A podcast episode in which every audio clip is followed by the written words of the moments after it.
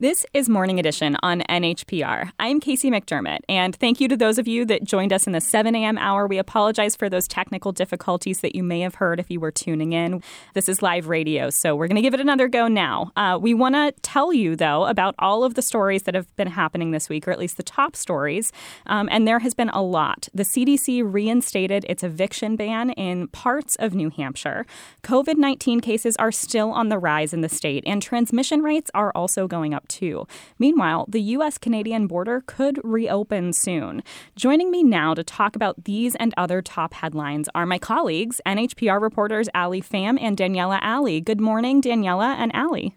Morning, Casey. Good morning.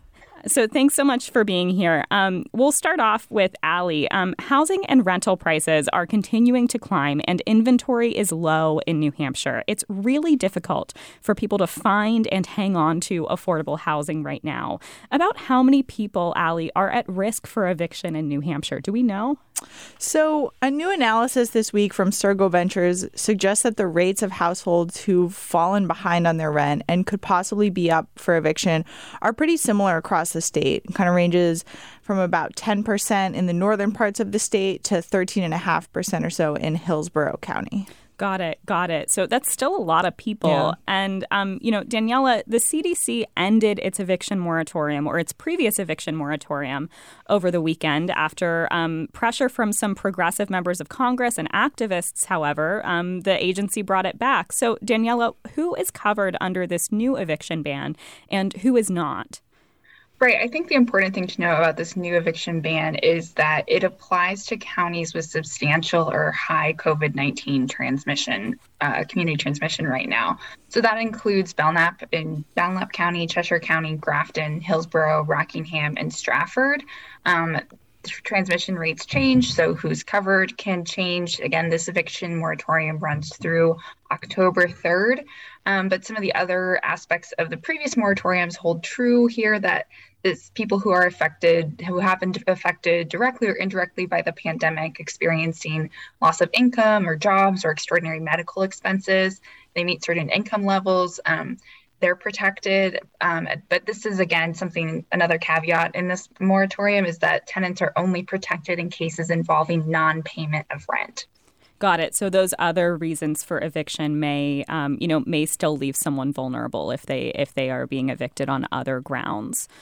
So um, we we have asked listeners, we've asked you to write in with your questions about New Hampshire's housing crisis, and you can do that by sending an email to voices at nhpr.org. We heard from John in Hancock who asked, "How does the eviction ban affect landlords? Is there a provision in the eviction moratorium that provides relief to landlords?" So, Alli, do you know the answer to John's question? Yeah, so this eviction ban is supposed to help landlords too, not just tenants. Um, the relief coming through the program is available to landlords to help them make their mortgage payments and keep up with the cost of owning property. Got it. Got it. And, you know, it's not like people who are facing eviction are necessarily seeing their cases automatically dismissed. So Daniela, I think you were kind of alluding this alluding to this before, but there's a process for tenants to make sure they're covered, right? Yeah, tenants have to um, fill out a declaration form that the CDC has attesting to whether they meet, you know, the requirements to be covered, and they have to present that to their landlord. So it's not just an automatic protection. You have to file, you know, you have to fill out some paperwork beforehand. Um, and again, this extends to cases covered by the CDC moratorium. So if there was a case, you know, from last month that was covered by the previous moratorium. It is now that's been extended. Um, but if you haven't filled out that form yet um, and think that it applies to you, then you still need to fill out the form for for for that protection. Got it. Got it. And Casey, I know that you spent some time this week too listening to some of these eviction hearings this week in Manchester. So I was just curious, you know, like what you see, what you saw, what you heard, um, and kind of what snapshot you got of the situation. Yeah, so I um, I actually went to the Manchester Circuit Court um, the day that the new eviction ban was um, supposed to be going into effect, and the judge there, um, you know, did seem like she was aware of the changes, but you know, even she said that kind of the guidance was still trickling out on it at that time. Um, there were several tenants before the court who said that they applied for emergency rental assistance, but were still awaiting a response on their applications. Um, I did see one tenant and his property manager who agreed to kind of work out a payment plan as a way to avoid eviction. Another tenant said that she had applied for that assistance, but her landlord hadn't followed up and done his part of the job. Um, but, you know, the landlord claimed he never received that request. That case ended up being put kind of on hold. And, um, you know, the judge encouraged her and encouraged a lot of people who were in a position where they were facing eviction due to non-payment to um, you know really make sure that they were maximizing the resources available to them um, including through that rental assistance program yeah, and as, as you alluded to, Casey, there is a rental assistance program um, run through the state, and that's still available to people regardless of whether they're covered under the eviction ban or not. So, whether or not your county has high or substantial levels of COVID 19. Um, and that's the circuit courts are also, as you mentioned, you know, really trying to make sure that uh, when people are in, in these eviction cases that they're aware of the assistance that is available. Um, and I know we have some explainers on our page at nhpr.org about how to apply for assistance, the documents that are needed. Um, and you can also find the application for rental assistance, also utility assistance at capnh.org or by calling 211 if you don't have internet access. Yeah, thank you so much, Daniela, for making sure that we share those resources. Because you know, as you said, and as, as we've learned, there's a lot of people that um, you know still may not be aware that that's out there or know how to access them. Um, this is Morning Edition on NHPR. Again, I'm Casey McDermott, and I'm here recapping this week's news with my colleagues, NHPR reporters Daniela Allee and Alli Fam. You can let us know your thoughts and questions on this week's top headlines or other stories by sending us an email to voices at nhpr.org. And I want to turn now to, um, you know, another ongoing issue um, which is the pandemic. So, COVID cases are still on the rise in New Hampshire. Um, Alli, you've been following this. Can you give us a sense of where the latest numbers are? Yeah, so cases of coronavirus here in New Hampshire have been on the rise really for the past month or so, um, with the highly transmissible Delta variant causing surges across the country and and here. And um, you know, yesterday state health officials reported 232 new cases of COVID 19, and that's the highest single day total that we've seen in nearly three months. We also saw yesterday active cases in the state topped 1,000 again, again, kind of number we haven't seen in in months. So, the most recent CDC guidance on masks says that if you're in an area with substantial or high transmission rates, you should be wearing masks indoors, even if you're vaccinated. So, what do transmission rates look like in New Hampshire right now, Alli? Right. So it does actually depend a little bit on on where you look. The state of New Hampshire has maps, and so does the CDC, and and those are actually the same maps that we touched on um, with the eviction moratorium. Um, so let's just stick with the CDC map right now because they're the ones who've issued that guidance.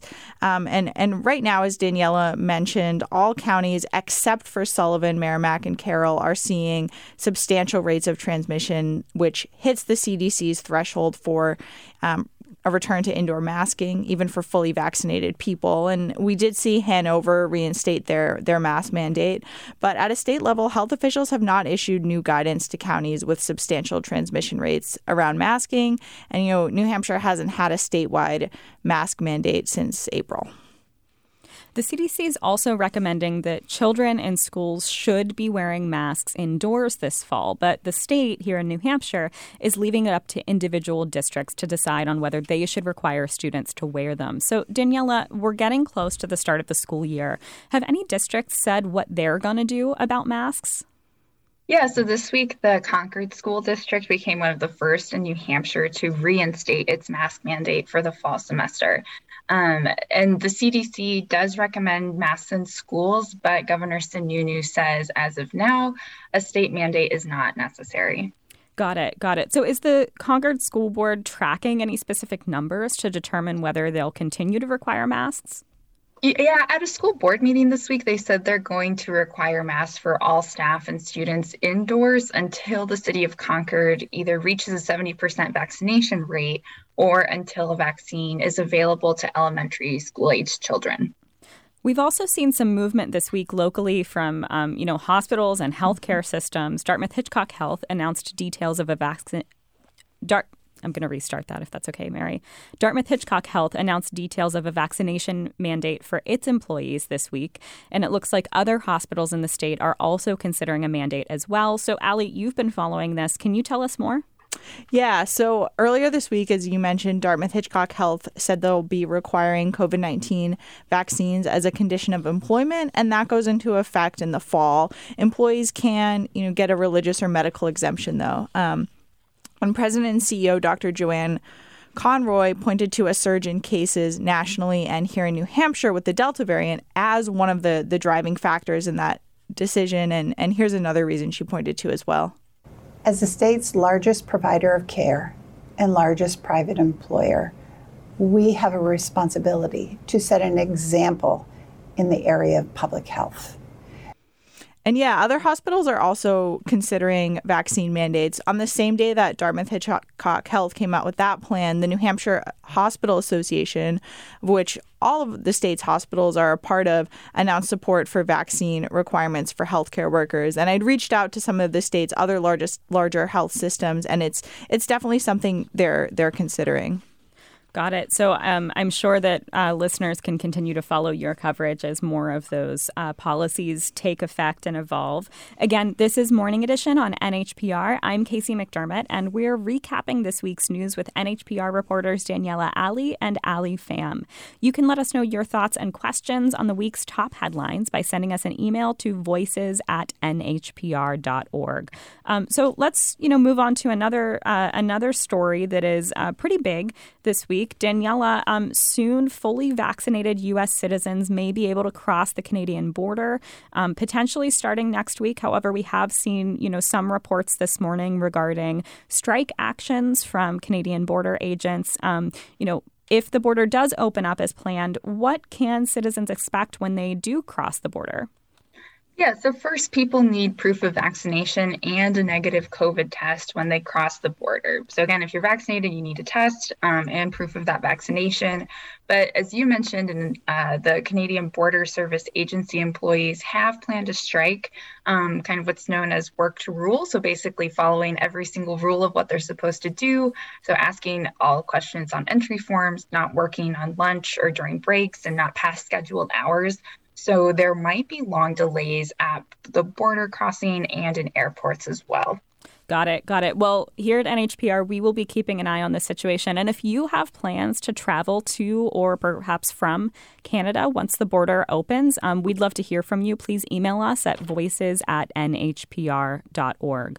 Um, we also, you know, we're following a story about a man in Canterbury who's made national headlines this week after refusing to leave his cabin on a wooded property where he has been for quite some time.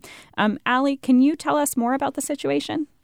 Yeah, so 81 year old David Lidstone, also known as River Dave, has been squatting on land in Canterbury for over 25 years. He's lived off the grid, grown his own food, used solar panels for electricity, um, but he was jailed in mid July on a civil contempt sanction and told he'd be released if he agreed to leave his cabin. But uh, he said no and was in jail for the for the last three weeks. But he has finally been released. Is that right? Yeah. So River Dave was released yesterday, and the cabin that he built for himself was was burned down this week, and a judge ruled that he would have less incentive to return to the property now that the cabin is gone. Well, that's all the time we have today. Um, Alli Fam is NHPR's health and equity reporter, and Daniela Allee is our reporter in the Upper Valley and Monadnock regions. She also leads Qué Hay de Nuevo, New Hampshire's Spanish language reporting project. Thank you both for joining us this week. Thanks for having us. Thanks, Casey. Thanks to both of you as well. You can find more of their work and all of the stories we talked about this morning at nhpr.org and tune in to Morning Edition next Friday to hear us recap the big news of the week. I'm Casey McDermott, and this is NHPR.